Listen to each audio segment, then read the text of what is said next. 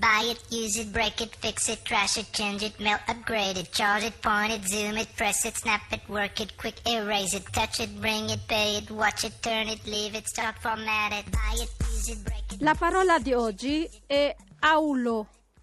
Quando c'è un evento felice, può essere un matrimonio oppure un battesimo, comunque un contesto sociale dove c'è il pubblico riunito, se uno dice aulo, aulo, aulo, vuol dire ascoltatemi, ho una comunicazione da farvi.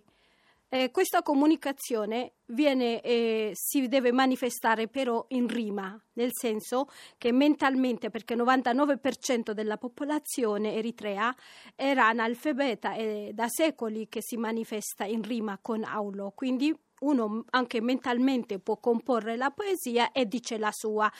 Nel dire aulo, il più vecchio dei presenti, dico vecchio di proposito perché un onore non si può, non è come in Italia che si deve dire l'anziano, eccetera, eccetera, ma si dice vecchio perché è sinonimo di onore che Dio gli ha dato la vita, quindi è vecchio per fortuna, nel senso che non è morto da giovane, eccetera, eccetera. Allora, quando uno dice aulo, aulo, il più vecchio dei presenti dice habbo, habbo, habbo, vuol dire a chi sta mangiando, bevendo, danzando, dategli la parola. E una volta che ha la parola, cantando dice Masakh bil masakh gudo. Per esempio, uno di queste che mi ricordo è il tono di una aulo fatto quando le leggi Mussolini ha emanato le leggi razziali nel 1938, un nostro parente indignato ha fatto un aulo pubblicamente. Allora, se Mussolini capisse all'epoca il tigrino, aveva il dovere, secondo le regole eritree, doveva rispondere a quell'aulo detto nella lontana Eritrea, perché se per esempio uno dice per esempio a un personaggio famoso compone un aulo di denuncia, il denunciato può anche a lui dire aulo, aulo a suo turno e rispondere.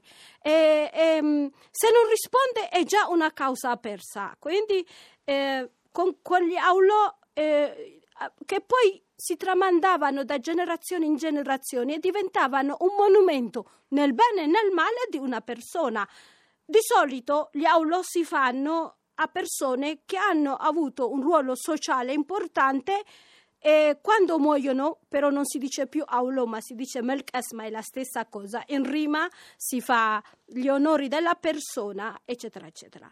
E quindi era una forma, ma era anche sentita dal popolo. Quindi quando un poeta dice un aulo contro da un aulo può nascere una guerra e una pace. Quindi quando un poeta diceva una cosa, la gente ascoltava il contenuto e poi prendeva posizioni.